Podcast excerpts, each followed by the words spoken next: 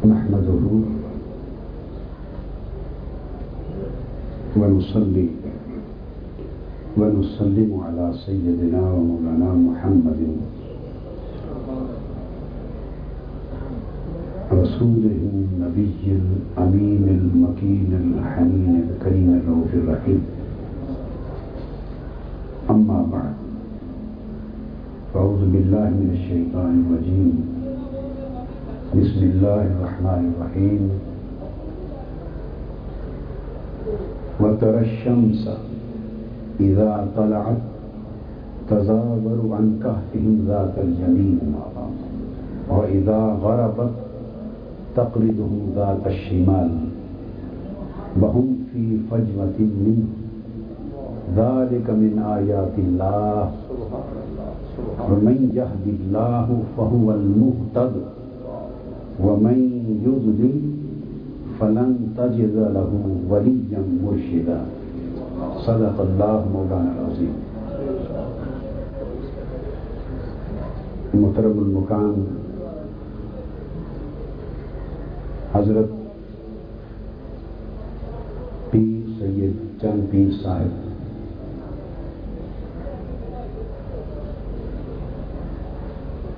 زینت مجلس صدارت حضرت پیر چند سلطان صاحب دامر بدار برکات ہوں نور نظر سلطان العارفین دیگر مشائق اظام حضرت پیر سید آصف گیلانی صاحب، زیب سجادہ حجرہ شریف، جملہ مشائق اظام سجادگان باوقار خلفۂ اظام مشائق طریقت پیرانے والا کمال اور معزز خواتین حضرات۔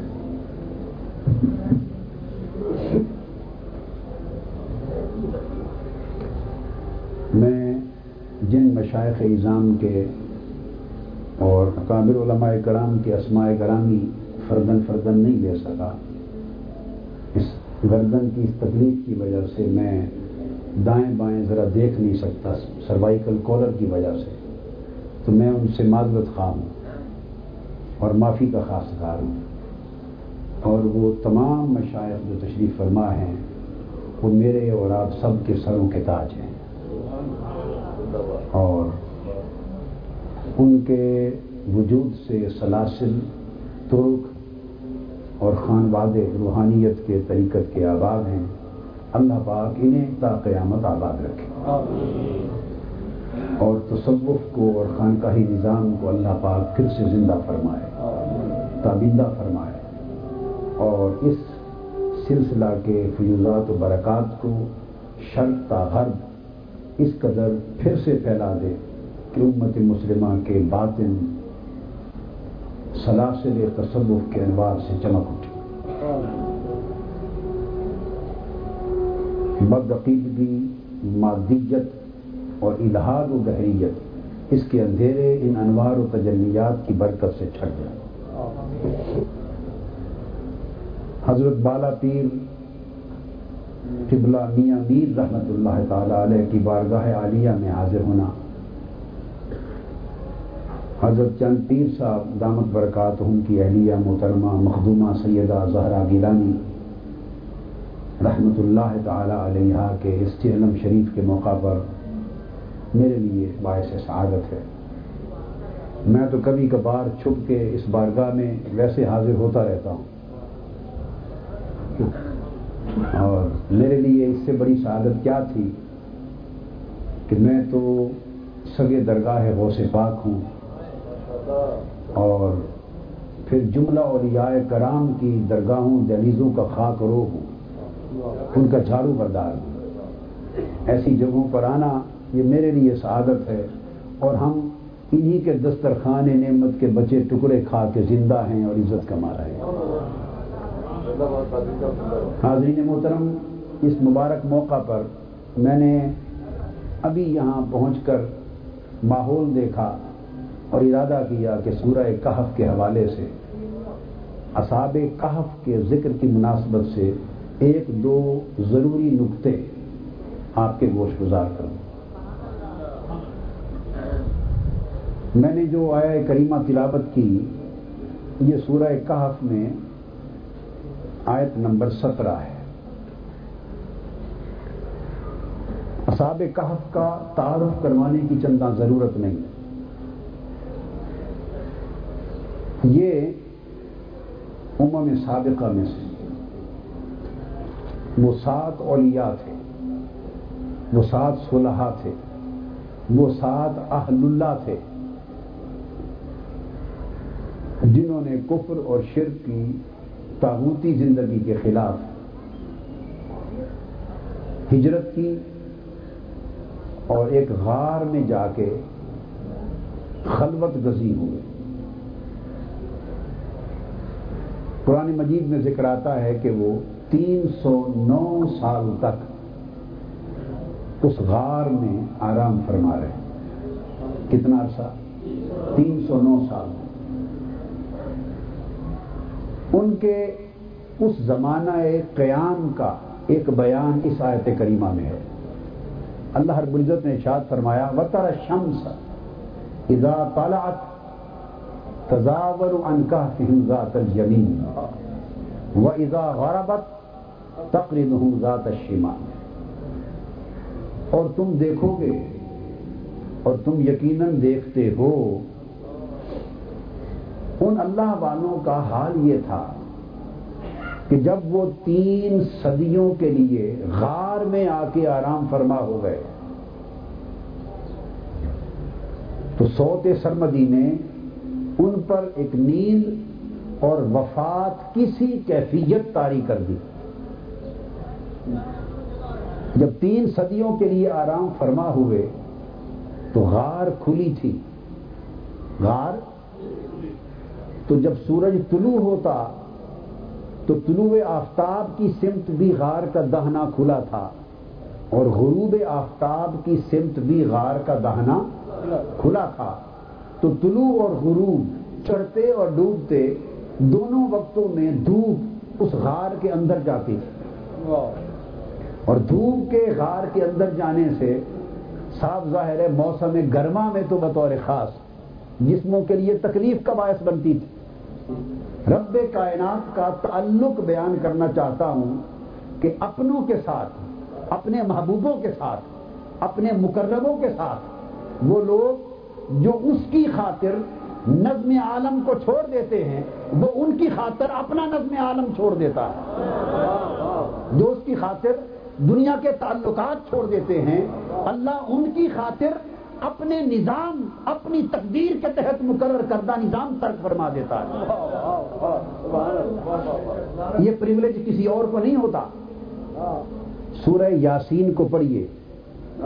سورج کا طلوع اور غروب اور سورج کے راستے اور اس کا سفر کرنا، اس کو تقدیر الہی کہتے ہیں۔ وہ شمس تجریل مستقر اللہ ذالک تقدیر العزیز العلی سورج مقرر کردہ راستوں پر جو چلتا ہے، یہ اللہ کے مقرر کردہ راستے ہیں۔ یہ اللہ کی تقدیر ہے۔ یہ اللہ کی اللہ کی تقدیر ہے۔ وہ اللہ کے مقرر کردہ راستے ہیں جن پر سورج چلتا ہے۔ اب سورج کے راستے تقدیر الہی اب قرآن کہتا ہے، جب وہ میرے محبوب اور مقرب بندے اور میرے ولی اس غار میں آ کر لیٹ گئے اور طلوع و غروب کے دونوں اوقات میں دھوپ کے پڑنے سے ان کے اجساد مقدسہ کو تکلیف کا احتمال تھا۔ تو اللہ پاک نے فرمایا، تم دیکھتے ہو میں نے کیا کیا؟ حکم دیا ہے آفتاب ساری کائنات کے لیے۔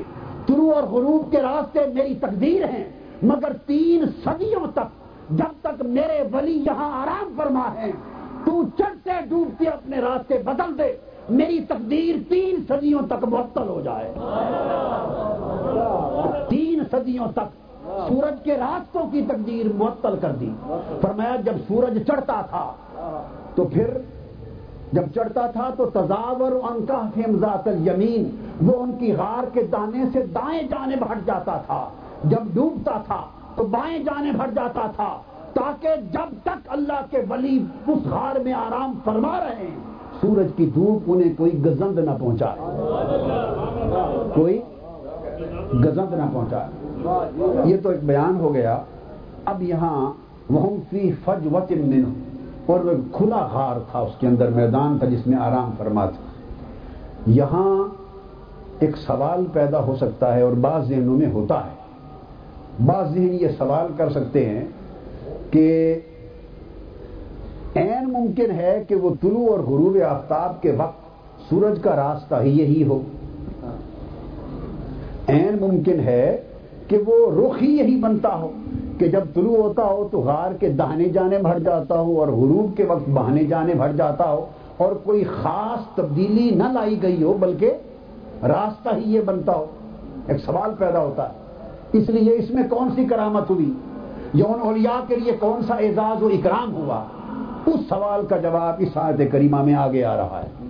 فرمایا نہیں، یہ خیال نہ کرنا کہ سورج کا راستہ پہلے سے یہ تھا، نہ پہلے سے راستہ اور تھا۔ ہم نے اصحاب کف کے لیے راستہ تین صدیوں تک کے لیے بدل دیا۔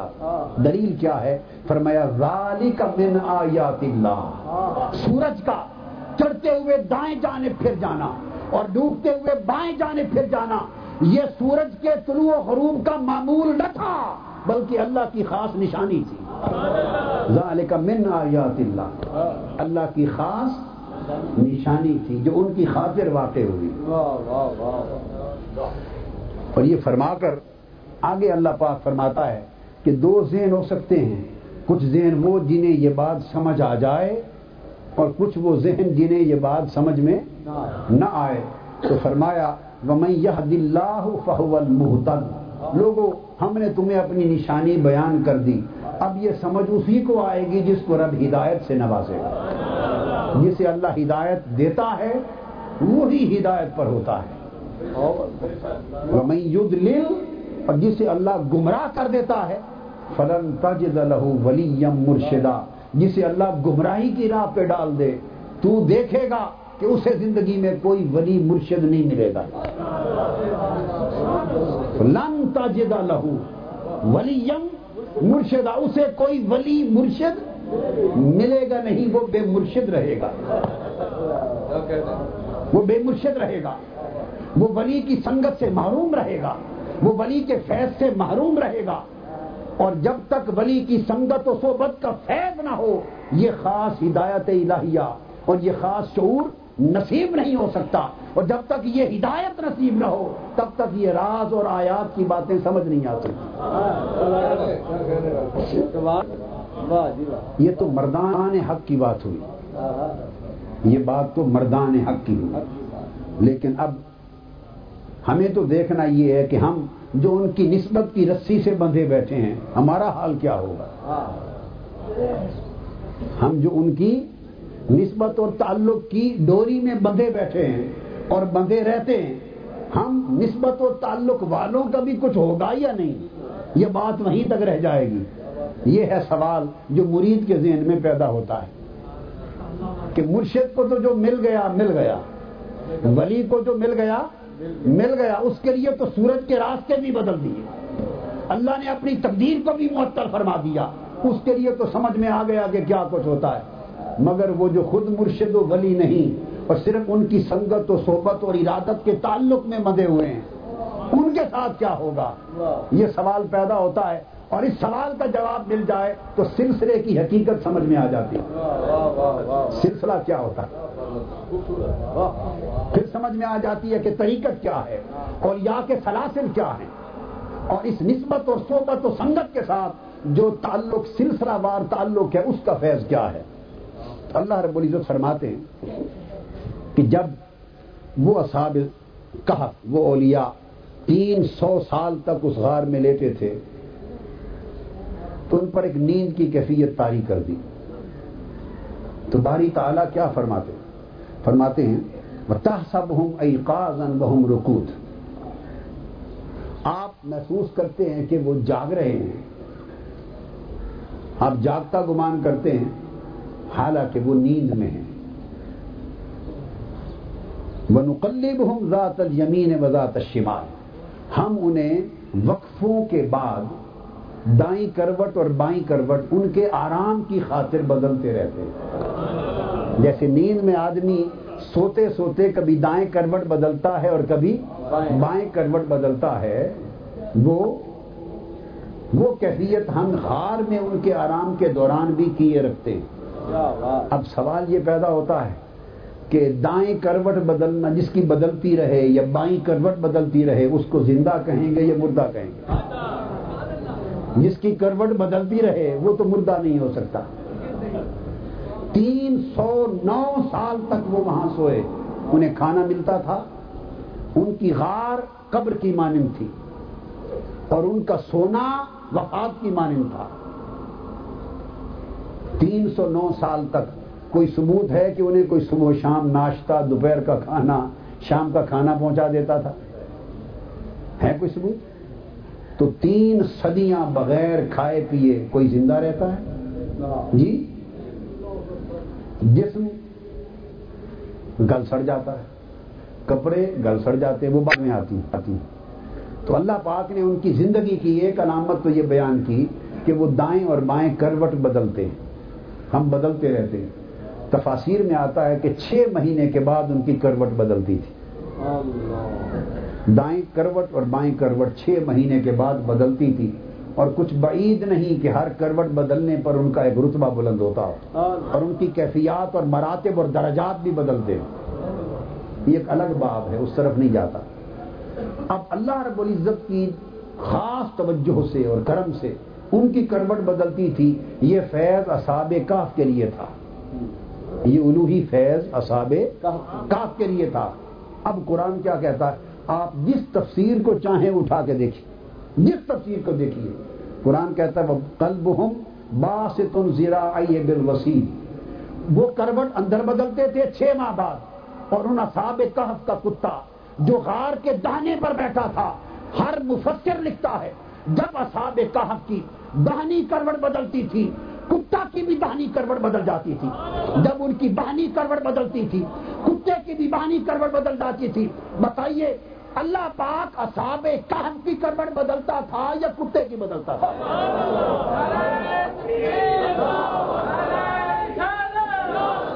قرآن کہتا ہے، قرآن کہتا ہے نقلب ہم نقلب ہم اللہ اصاب کہف کی کروٹ بدلتا تھا۔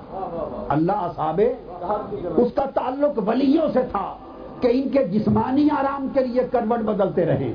اللہ ان کی کروٹ بدلتا تھا۔ ان کی کروٹ تو بدلی۔ کہ رب کا کرم ہے اپنے ولیوں پر، مگر کتے کی کروٹ بدلنے کا تو کیا تھا؟ ثابت یہ ہوا کہ جو انوار و تجلیات الہیہ اور جو برکات اور تجلیات عالم لاہور اللہ کے ولی پر قبر میں اترتی ہیں، ان کی دہلیز پر بیٹھنے والوں کو بھی ان کا حصہ ملتا ہے۔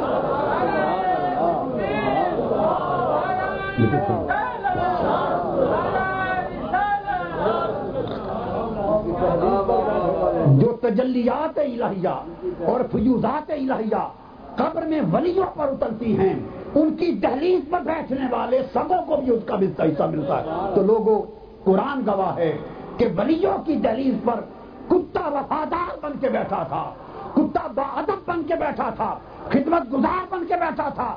اگر کتا بھی با ادب بن کے بیٹھے تو وہ بھی محروم ولایت نہیں رہتا۔ کتے کو بھی ادب کرنے کا حصہ مل گیا۔ کتے بھی دہلیز ولایت سے فیص پا گئے۔ اور جو تجلیات ان پر وارد ہوئی، ان کا انعکاس کتے کو ملا۔ اگر ولیوں کی دہلیز پر کتا وفادار ہو کے بیٹھ جائے، تو وہ محروم کرم نہیں رہتا۔ اور انسان وفادار ہو کے بیٹھے تو کیسے محروم رہے؟ گا انسان کیسے محروم رہ جائے گا؟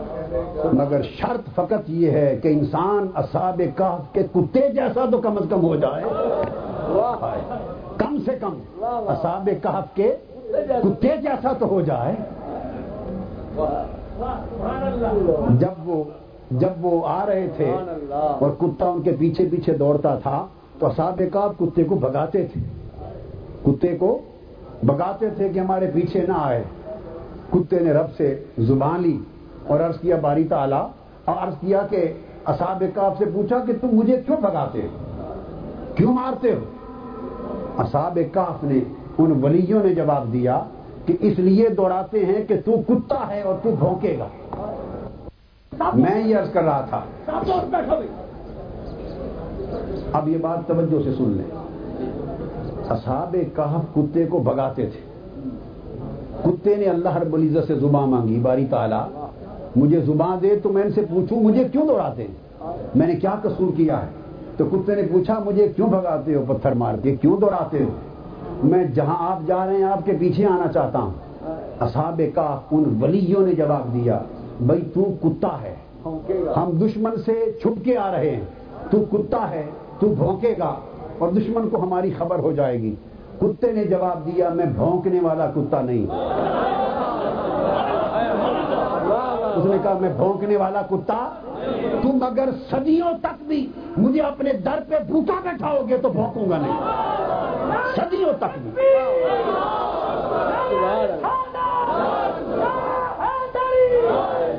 اور بندے، تو تو دو سال، چار سال خدمت کرے اور تیرے مطلب کا کچھ نہ ملے تو تو زبان کھول لیتا ہے۔ زبان کھول لیتا ہے۔ وہ کتا تین صدیاں دہلی سے کاپ پہ بیٹھا رہا۔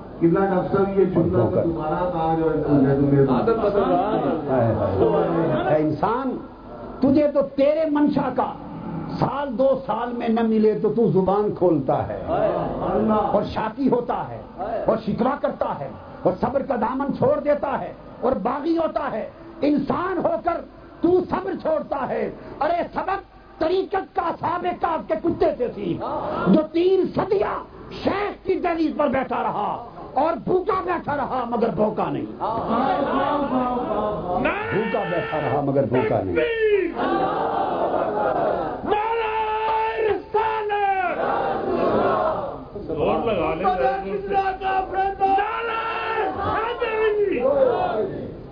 تین صدیاں اصاب کاف کی غار پہ بیٹھا رہا۔ کتا ہو کر نہیں بھونکا۔ تو اس نے کہا، میں بھونکنے والا کتا نہیں۔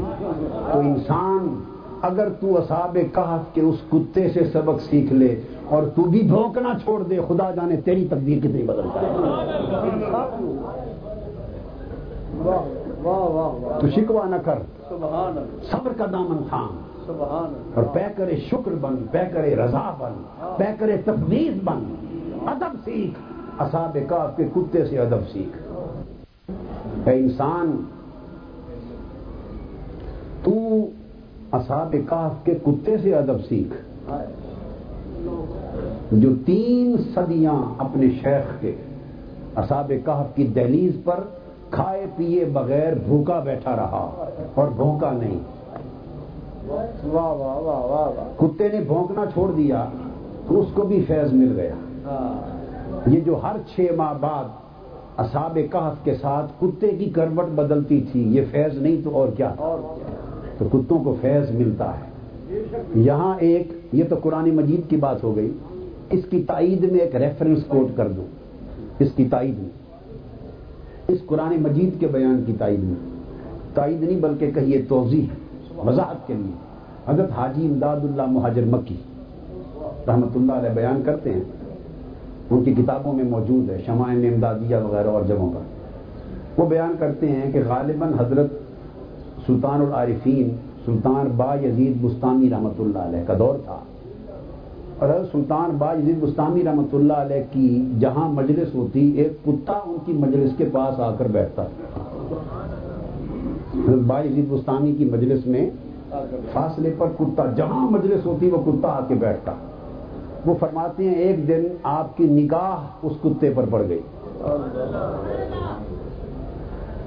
حضرت شیخ بستان رحمۃ اللہ تعالی علیہ، ان کی نگاہ جو کتے پہ پڑ گئی، کتے کو وہ فیض ملا کہ اس دن کے بعد وہ کتا بستان کے جس چوک میں بیٹھتا تھا تیس تیس، چالیس چالیس، پچاس پچاس کتے، اس کتے کے ارد گرد ہلکا بنا کر موتے بو کے بیٹھتے جہاں وہ کتا بیٹھتا تھا، جو حضرت شیخ باجی مستانی کا فیض یافتہ تھا، پچاس پچاس کتے اس شہر کے، اس کے گرد ہلکا بنا کے ادب سے بیٹھتے اس دن سے پہلے بھی کبھی کتے اس کتے کے ارد گرد بیٹھے تھے؟ بولیے یہ خاص بات پوچھتا ہوں۔ وہ کتا پہلے بھی تو وہاں رہتا تھا؟ اور بقیہ کتے بھی وہیں کے رہنے والے تھے۔ مگر اس دن سے پہلے بھی کتوں نے کبھی اس کے گرد ہلکا باندھا تھا؟ بولیے، نہیں باندھا تھا۔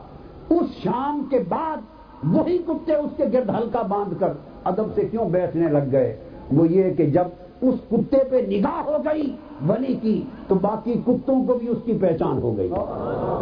کتوں کو بھی اس کی، تو کتوں کو اس کتے کی پہچان ہو گئی۔ تو وہ ادب کرنے لگ گئے۔ اے انسان کم سے کم ان مستام جیسے کتوں کی آنکھ لے لے۔ اتنی پہچان حاصل کر۔ ارے کتے اس کتے کو پہچان رہے ہیں جس پر مرد حق کی نگاہ پڑ گئی ہے۔ اور تو تو انسان ہو کر انسان کامل کو نہیں پہچان۔ انسان ہو کر مرد کو نہیں پہچانتا۔ تو یہ ہماری پہچان کا نقص اور قصور ہے؟ ارشاد فرمایا، آگے، اب چونکہ اس کتے کی نسبت ہو گئی، کتا صاحب کہت کی صحبت میں بیٹھ گیا، ان سے اس کی ارادت ہو گئی، تعلق ہو گیا، قلبی محبت ہو گئی، ان کی باہری میں ادب میں آ گیا، اور پھر وہ وفادار ہو گیا اور تین صدیوں تک بیٹھا، بھوکا بیٹھا، پھر وہ کھانا پینا بھی چھوٹ گیا اور زندہ رہا۔ تین صدیاں اصحاب کاف زندہ رہے اور تین ہی صدیاں باہر کتا زندہ رہا۔ وہ بھی زندہ رہا۔ کتے کو کوئی آ کے گوشت کے چھچڑے ڈال جاتا تھا؟ بغیر کھائے پیے ہے کسی کا کتا جو زندہ رہے تین سو سال تک۔ اسے کس نے زندہ رکھا؟ مولیا کی دہلیز پر بیٹھنے کی نسبت میں زندہ رکھا۔ اب اس کے بعد ایک اگلی بات جو یہی قرآن مجید میں آئی ہے وہ یہ کہ یہ قرآن ہے اللہ کا کلام ہے۔ یہ اللہ کا آپ میں سے کئی لوگ ہوں گے جنہوں نے شکار کے لیے کتے رکھے ہوں گے۔ کئیوں نے پہرے داری اور چوکی داری کے لیے کتے رکھے ہوں گے۔ یا رکھے نہیں تو کسی کو رکھتے ہوئے دیکھا ہوگا۔ مجھے کوئی ایک شخص اس دنیا میں بتا دیں جس نے کتا رکھا ہو۔ اور بے شک وہ کتے کا بڑا دھیان کرتا ہو، شکاری کتا ہو، اعلیٰ نسل کا کتا ہو، پیار کرتا ہو، اور خدا جانے کیا کیا، کئی لوگ تو جھولیوں میں بھی اٹھائے پھرتے ہیں، بغل میں بھی دبائے پھرتے ہیں۔ جتنا چاہے کتوں سے تعلق رکھ لے، مگر کوئی آدمی آج تک ایسا سنا کہ جو کتے کے بیٹھنے کی ادائیں اور نشست کی انداز بیان کرے، کہ میرا کتا اس طرح بیٹھتا ہے، ٹانگیں اس طرح پھیلاتا ہے، بازو اس طرح پھیلاتا ہے، اور یہ اس کا انداز نشست ہے۔ اور یہ اس کا ادائے جلوس ہے۔ کبھی آج تک سنا کہ کتے کی بیٹھنے کی ادا کوئی بیان کرے۔ کبھی سنا؟ بولیے۔ بھائی یہ انسانی کلام میں نہیں ہوتا۔ جیسے بھی بیٹھتا ہے بیٹھتا ہے۔ کتا ہے، بیٹھتا ہے، بس ٹھیک ہے۔ کیا ضرورت اس کی نشست کے انداز اور ادا بیان ہو؟ کوئی نہیں نہ بیان کرتا۔ بولیے۔ اب قرآن کی طرف آئیے۔ وہ کتا چونکہ ولیوں کا وفادار اور ان کی دہلیز کا سب تھا۔ اور رب کائنات نے فرمایا تین صدیوں تک میرے محبوب ولیوں کے در پہ بیٹھا رہا تو کیا وکل بہم باس تم زیرا بل ٹانگیں پھیلا کر اور بازو پھیلا کے جس انداز کے ساتھ وہ نشست رکھتا تھا، قرآن مجید نے اس کے انداز نشست کو بھی بیان کر دیا۔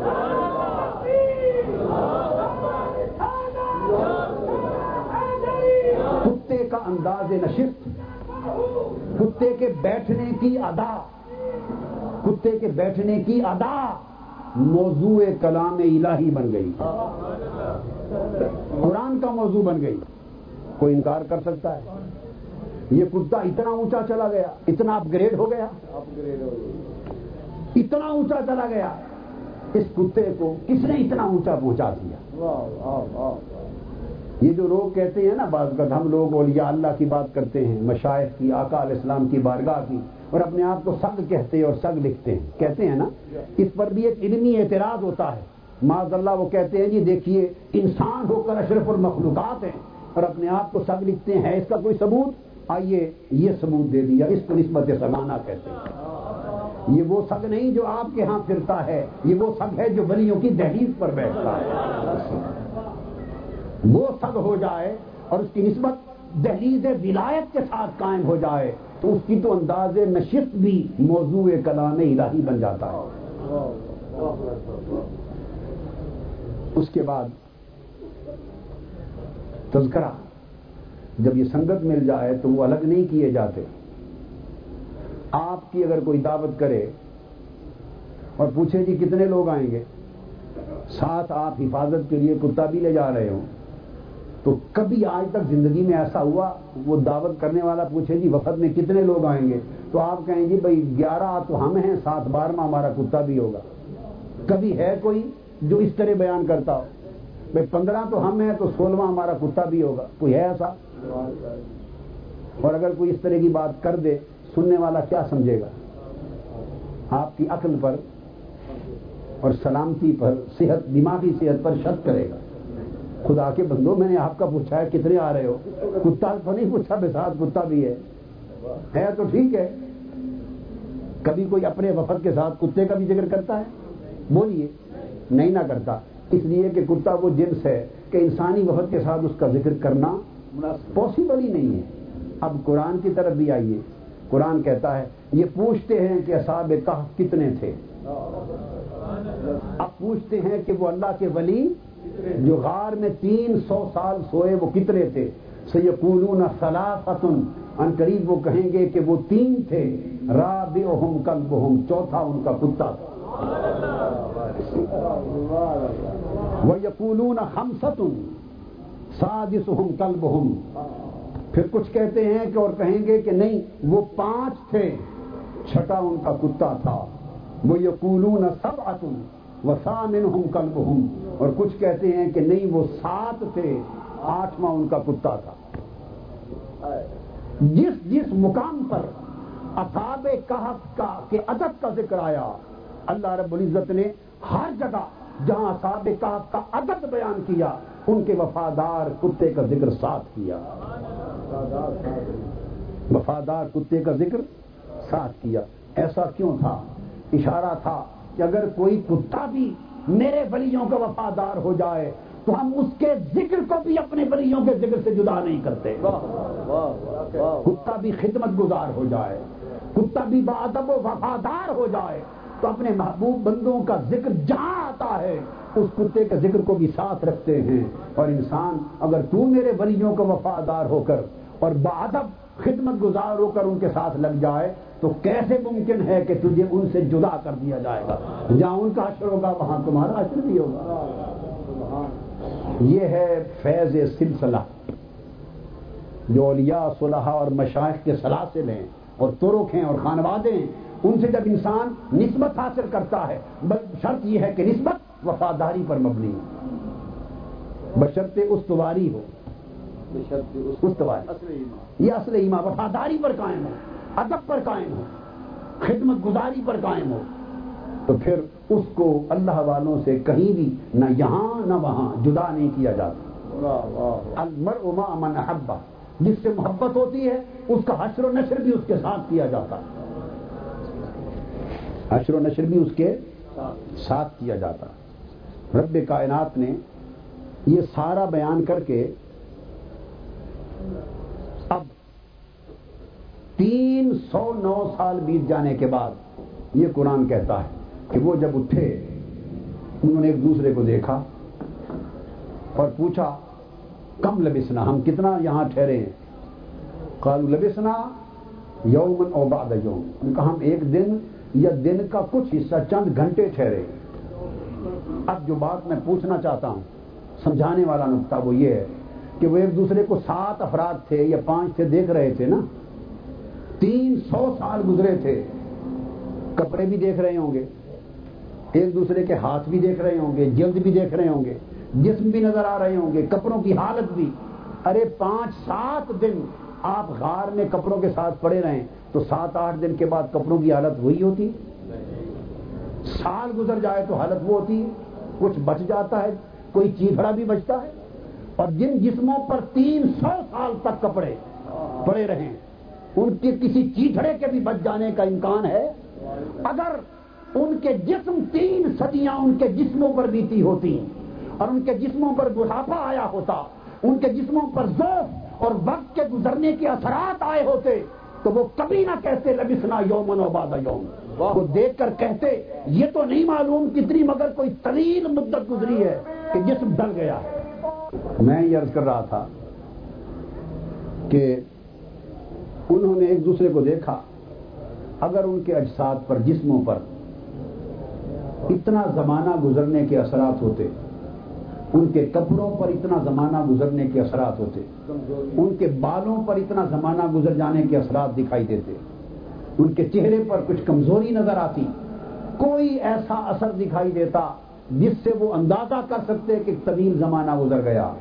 تو وہ کبھی ایک دوسرے کو یہ نہ کہتے کہ ایک دن یا چند گھنٹے گزرے، دن کا کچھ حصہ گزرے۔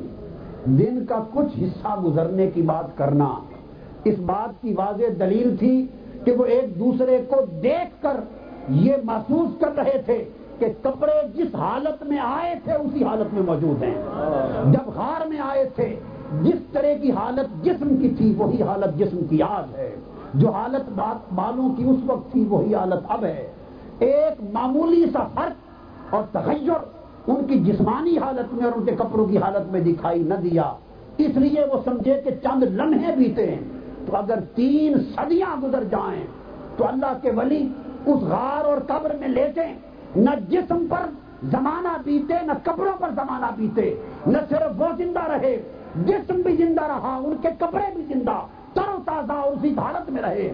تو اگر اس امت کے ولی تین صدیاں قبر میں اپنے کپڑوں سمیت اس حال میں رہتے ہیں، تو امت مصطفیٰ کے ولی اپنی قبروں میں کس طرح نہیں رہتے؟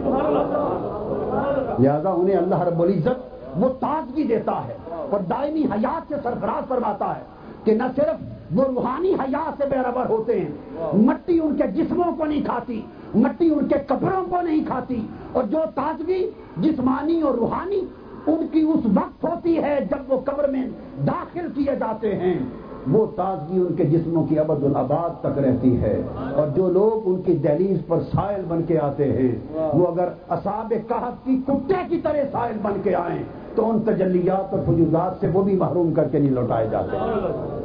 دوستو، اس نسبت کو اگر ہم سمجھ لیں اور اس نسبت کی حقیقت کو پا لیں اور اپنی زندگی کو اس نسبت کے ساتھ گزار لیں، تو اللہ رب العزت یقیناً ہمارے احوال کو بدل دیں۔ شرط یہ ہے کہ تبکر پورا ہو، استقامت ہو اور اخلاص ہو۔ لالچ کو نکالنا ہے مفاد کو نکالنا ہے، غرض کو نکالنا ہے، دنیا تربی کو نکالنا ہے، صدق اور اخلاص کے ساتھ پیکر ادب بن کر اور پیکر وفا بن کر۔